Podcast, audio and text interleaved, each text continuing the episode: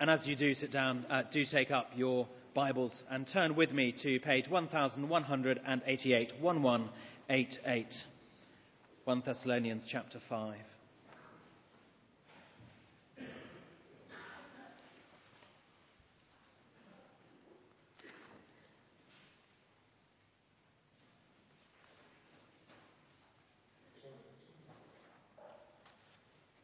Hope you've got that. And then uh, do find a copy of the uh, sermon outline. Just in case I go off track, it'll keep you on track uh, so you know where we're going.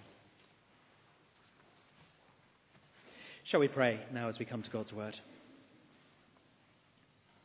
Our gracious Heavenly Father, we uh, thank you so much for uh, these words that you have given us, words that speak of the Lord Jesus coming.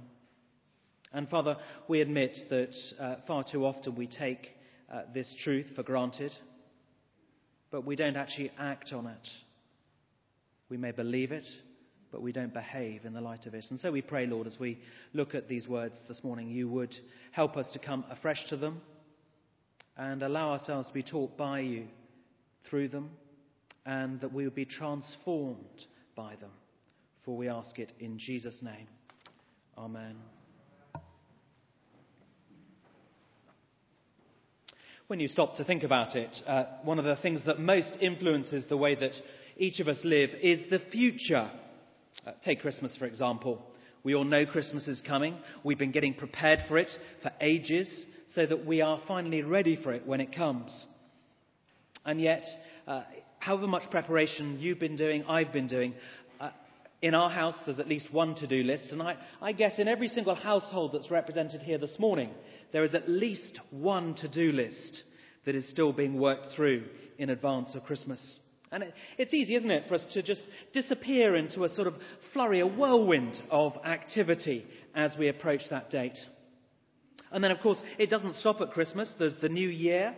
And then there'll be something else that looms large on the horizon. Perhaps it'll be uh, getting married for some of us, uh, exams for others, uh, holidays in the warm sun, weddings, birthdays, even retirement for some of us. There's something always on that future horizon that drives us forward, something to look forward to, something to prepare for. And this morning we're going to be taking a final look, for the time being at least, at the future event that should have the biggest effect on how we live. That event is the coming of the Lord Jesus Christ.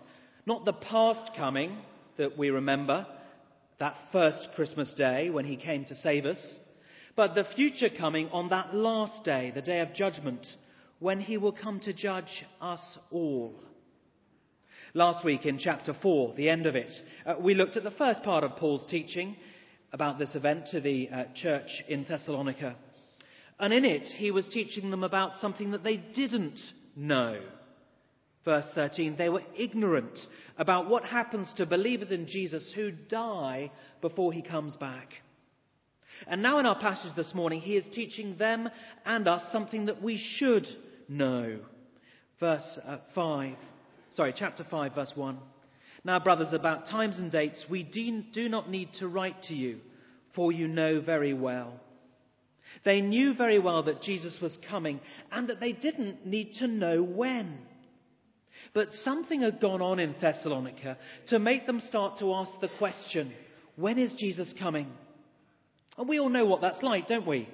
Uh, often, I think, when we come to Scripture, there are things that we don't know that the Bible tells us. We don't know about some area of the Christian life or, or God's character. And so we can't live out the consequences. Whereas this week, as we come to uh, God's Word, there's something that we should know. And the problem is, we don't actually live in accordance with it. There are lots of reasons for the Thessalonians to, uh, as it were, take their eye off the ball. And I think one of the key reasons for the Thessalonians as to why they started to wonder about when Jesus was coming was because a number of them had been dying and they were facing persecution. If you just turn back a page to uh, chapter 2 and verse 14 and 15, just remind you of the situation there. For you, brothers, became imitators of God's churches in Judea, which are in Christ Jesus. You suffered from your own countrymen the same things those churches suffered from the Jews, who killed the Lord Jesus and the prophets and also drove us out. The Christians in Thessalonica were suffering for being believers in Christ Jesus. Indeed, some were even being martyred. And so they were asking, when is the cavalry coming? When is Jesus coming? Because, of course, when Jesus comes, it will be all over. They will go to be with Jesus forever. It'll be the end of trouble and persecution. And, of course, they will be reunited with their loved ones again. And I think those are similar thoughts for ourselves here today. It's getting harder, isn't it, to be a Christian, to stand up and speak about Jesus. Just think back about the last week. How many times have you spoken about Jesus? How many times would you have spoken about Jesus if it had just been a little bit more easy? And then, of course, we've lost loved ones these past few weeks. A number have died, and we miss them, and we long to see them again. And that means that, that we should be longing for Jesus to come again. The Thessalonians' mistake was that they believed it was going to be almost immediate, and they worried that they'd missed out, that he'd come and they'd missed him. For us, I think our mistake is not that we think he's come, but we don't think that he's coming. We don't think he's coming, and so we don't behave appropriately. And so I want to make two key points this morning. The first is from verses 1 to 4, and it's this that Jesus is coming, but we don't know when. Jesus is coming, but we don't know when. We've already seen in verse 1, Paul says, Look, we don't need to write to you about these things. For verse 2, you know very well that that day of the Lord will come like a thief in the night. We don't need to speak to you because it's going to happen. Probably uh, Paul had spoken about this when he was with them, and probably Paul taught them from the very words of Jesus Christ. We heard them in our first reading from Matthew 24, verse 42. Jesus himself again uses that illustration of the thief in the night coming. And Jesus, even before he speaks about the thief in the night coming, he says that actually he doesn't know when he's due to come back. Only the Father knows. And so we shouldn't presume in any way that we should be those who know He's coming. We know He's coming, but we don't know when. And the certainty is made clear by two further illustrations. Firstly, by that thief that always comes in the night, always comes, and by the baby that always comes in its own time also. And Paul is saying, look, Christians have confidence. The cavalry is coming. Jesus is on his way. Now, once again, uh, you've probably seen the adverts by the police saying, look, lock up your homes tightly, be alert, be prepared, because Christmas is the time for the thief to come. It's the most likely time for you to be burgled. Indeed, it happened uh, in Ali, my wife's family, a few years ago. They came, burgled the house, and even burgled the freezer and took everything they were going to eat for Christmas. We call those things presents. Thieves call them swag or booty. They call them money to be made. You see, of course, the obvious thing is we've wrapped up pristine presents for everybody. We brought them brand new from the shops. And of course, that's an open invitation, isn't it, to the thief to come in and snatch and then to sell on as new. The certainty that they'll come at Christmas. They will come. Maybe not to your home, but to others. Now, some of us uh, hear and heed that warning, don't we? We lock up tight, but others go on as normal, saying, Peace and safety. Thieves have never come to my house, and so they're never ever going to come. But that's foolish talk, isn't it? It's foolish to behave that way. And some of us behave exactly the same towards Jesus' coming. He's coming, it is certain. Some of us hear and heed it, but others, verse 3, say this peace and safety. Nothing to worry about. He hasn't come yet. It won't happen. And look, I look in my diary, in my personal organizer, and look, there's no date that says Jesus is coming on it. It all seems very far fetched. There are bound to be a few people here this morning who think that. Both those who are not yet Christians, and I suspect a number who are Christians, but privately begin to doubt whether Jesus really will come. If you're someone who's thinking that this morning, it's worth remembering some of the other seemingly far fetched promises that Jesus made. For example, he said that he will be killed and then on the third day rise again from the dead. Well, if you don't believe that, you might want to look up three bits in Mark. Mark 8:31, Mark 9:31, and Mark 10:33 to 34. That promise, those promises by Jesus, they sounded far-fetched, but they happened. Jesus has a proven track record of keeping promises that sound far-fetched. And indeed, the, the, uh, the early church, they cottoned on to that. So in Acts 17, verse 31, in a sermon in, in Athens, Paul says these words For God has set a day when he will judge the world with justice by the man he has appointed. He has given proof of this to all men by the raising of him from the dead. We don't know when Jesus is coming, but we do know he will come.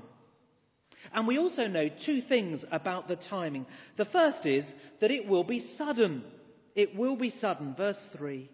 While people are saying peace and safety, destruction will come on them suddenly as labour pains on a pregnant woman, and they will not escape. How foolish such people will be on that day. One moment proclaiming peace and safety, the next moment suddenly face to face with the coming Jesus Christ, who will judge them, and they will feel the full force of his wrath. It will be sudden. And secondly, we know that when Jesus is coming, sorry, we don't know when Jesus is coming, we do know it will be sudden, but it should not be a surprise. It should not take us by surprise. Listen to verse 4. But you, brothers, are not in darkness, so that this day should surprise you like a thief. It shouldn't be a surprise. Well, here's a question to get you in the mood for those Christmas cracker jokes. Uh, here's the question When is a surprise not a surprise? When is a surprise not a surprise? Answer When you're expecting it. When you're expecting it. The pregnant mother, she knows that her baby is coming. It's just a matter of time. And suddenly it arrives, but she's expecting it. It's not a surprise. She's been waiting. She knows. And so that means, Paul says, there's a marked difference between the Christian believer on the one hand and the non Christian. If you're a Christian here this morning, have confidence that Jesus is coming. You aren't in the dark. You aren't, aren't, you aren't uncertain about what's going to happen in the future. Expect Him. There was a generation, a number of generations in this country, who used to talk about DV.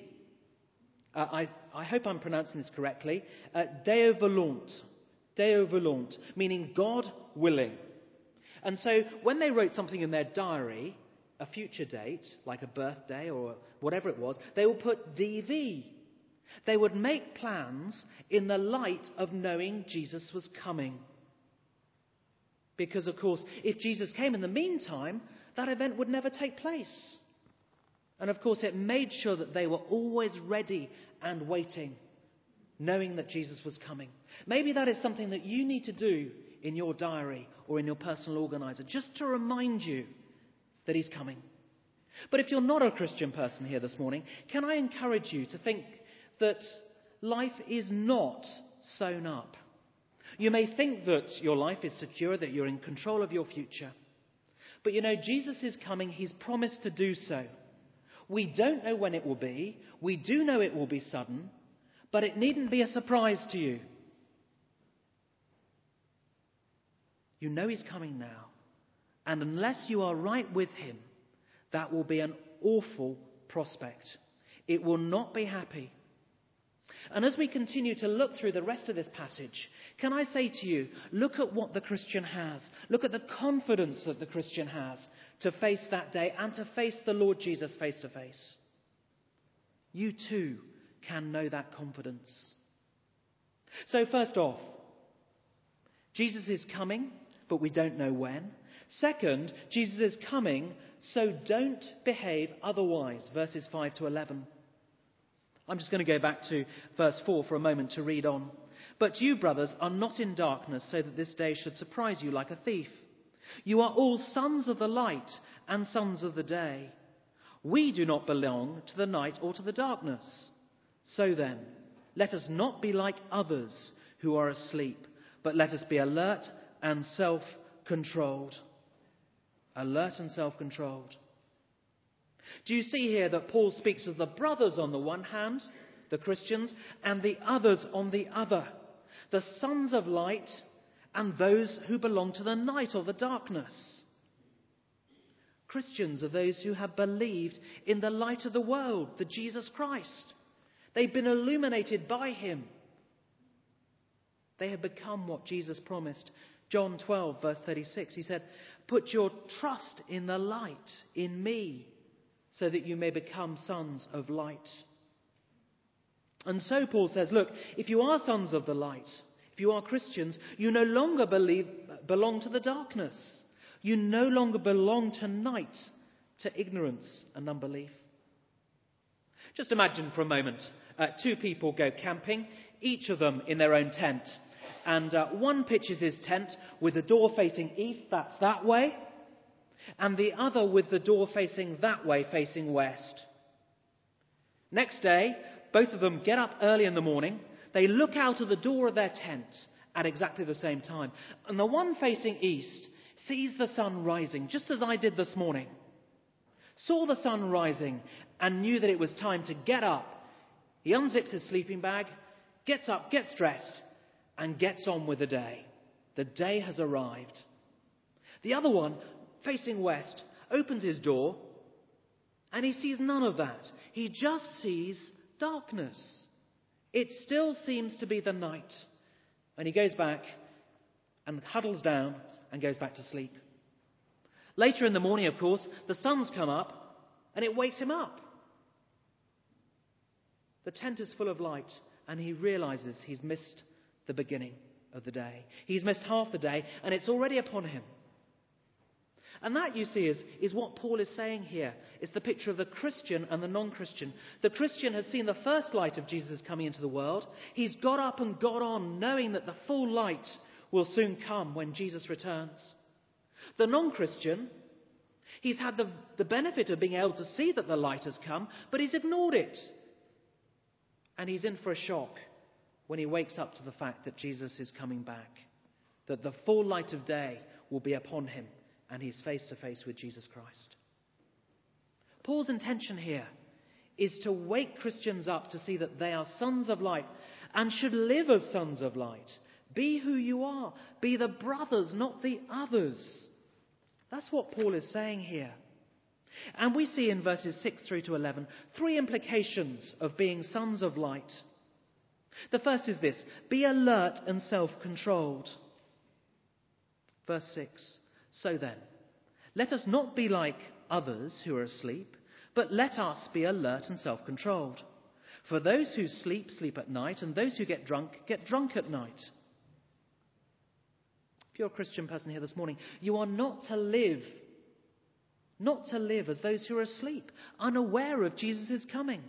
We're to be alert. We're to be reminding ourselves that He is coming. And we're to be self controlled.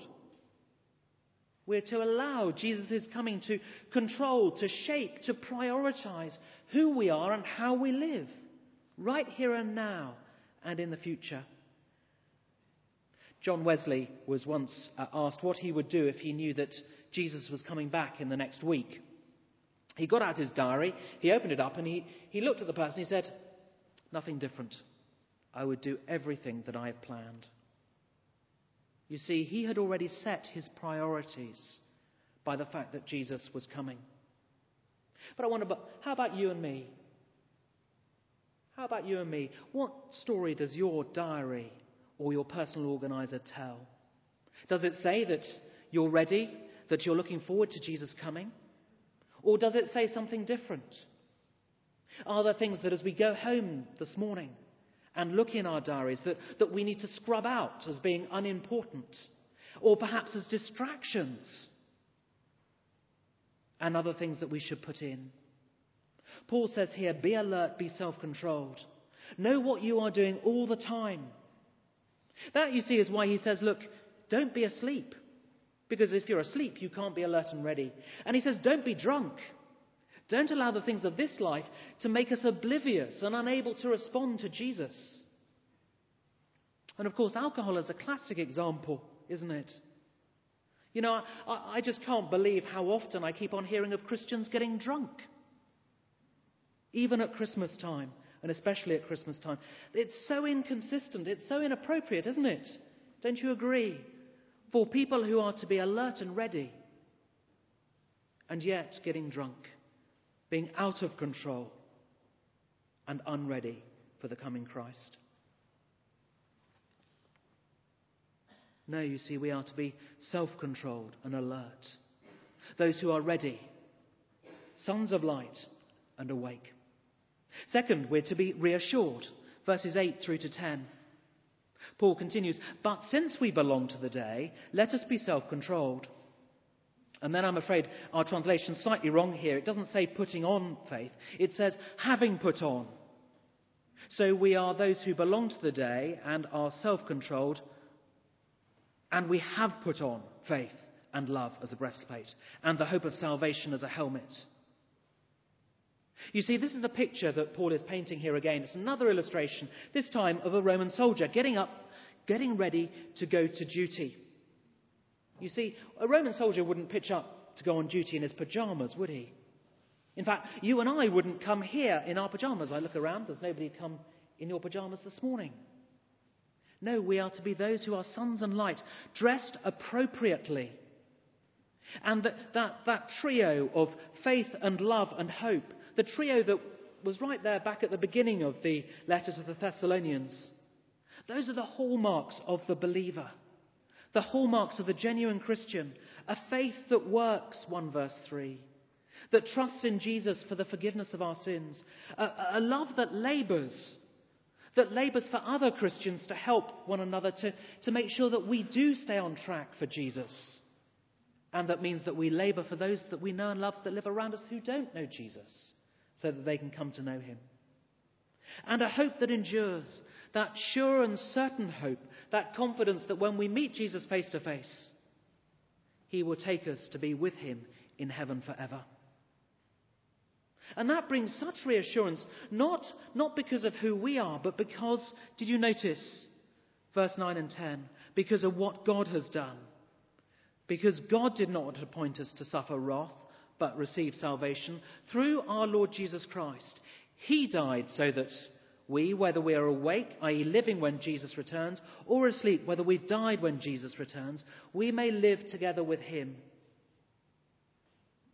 That is the reassurance that we have. It's not in us, it's in Jesus Christ and what He did on that cross that He endured hell for you and me. That is the reassurance that the Christian has in the face of Jesus' coming. And I hope, if you're a Christian believer here this morning, that that is your hope and your reassurance day by day. That metaphorically you're putting it on each day to remind yourself. Going out and getting on. But also, if you're, if you're not someone who believes in Jesus, this shows you where to find safety on that day of judgment when Jesus comes. Don't please kid yourself, he's not coming. He is. We know that already. He's on his way, and he will appear suddenly. And he will bring salvation for those who believe in Jesus, and destruction, eternity and hell for those who don't. Can I, can I beg you, if you're somebody like that who doesn't believe yet, to wake up, to take this future date with certainty and seriousness? Can I ask you to seriously think about who Jesus is? To what it will be like for you to meet him face to face? And to reach out to him in faith and receive the salvation that he offers. You know, uh, you may well have a Christian family. They are longing for you to do that. You may have Christian friends. They are longing for you to do that. That you may know the certainty that they have that we have. Jesus is coming. Be alert, self controlled, be reassured in Christ Jesus. And then finally, an appeal to the Christians. Verse 11 Be encouraging one another. Therefore, encourage one another and build each other up, just as in fact you are doing. Paul knows that the Thessalonians he's writing to are already saying to one another, hey, look, Jesus is coming back. But isn't it going to be great? Because we know it's happening. And we're waiting and ready for him. And Paul is saying to them, keep on doing that. And he's saying to you and I, get on and do it. Get on and do it. So, in those moments after our church meeting this morning, turn to one another, as you probably do, but don't just pass the pleasantries that any normal person would pass, like the others would pass to one another, but be brothers, sisters, and say, Isn't it great? Jesus is coming back. Let us encourage one another and remind one another who we are, what we believe, and how we are to live. Do it when we bump into one another at the shops, when we bump into one another in the streets in which we live, when we work. Great opportunities. And of course, you don't need me to tell you that's the classic reason for being in a small group. Having one another to encourage one another, to stand firm in Christ Jesus, to remember that He is coming, even if we don't know when, to remember that He is coming and we shouldn't live otherwise. These are great things to talk about and encourage one another with, aren't they? So let's resolve to do that. Let's resolve to do that immediately we leave here so that we keep on going to the end and we can be reassured as we do so. Well, let's just take a moment of quiet. Something here for each of us to respond to. And then in a moment I will pray.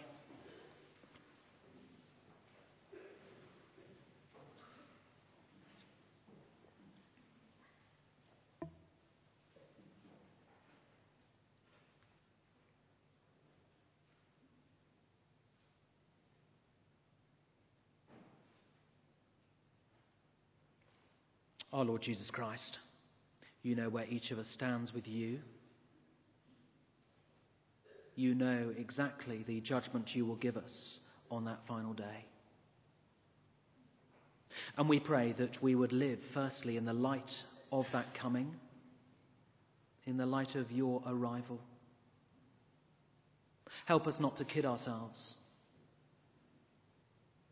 And we pray, Heavenly Father, for uh, those of us who do believe, Help us to keep on walking on, alert and self controlled, ready and reassured. Help us to live as sons of light that we are. And for those of us, Father, who are still looking into what it means to be a Christian, please help us to believe. Help each person who perhaps has yet to put their faith in you to do that even today, even as they go home that they too may know that reassurance for that final day, that they too may go to be with you in heaven for eternity. And Lord Jesus, we ask all these things for your glory. Amen.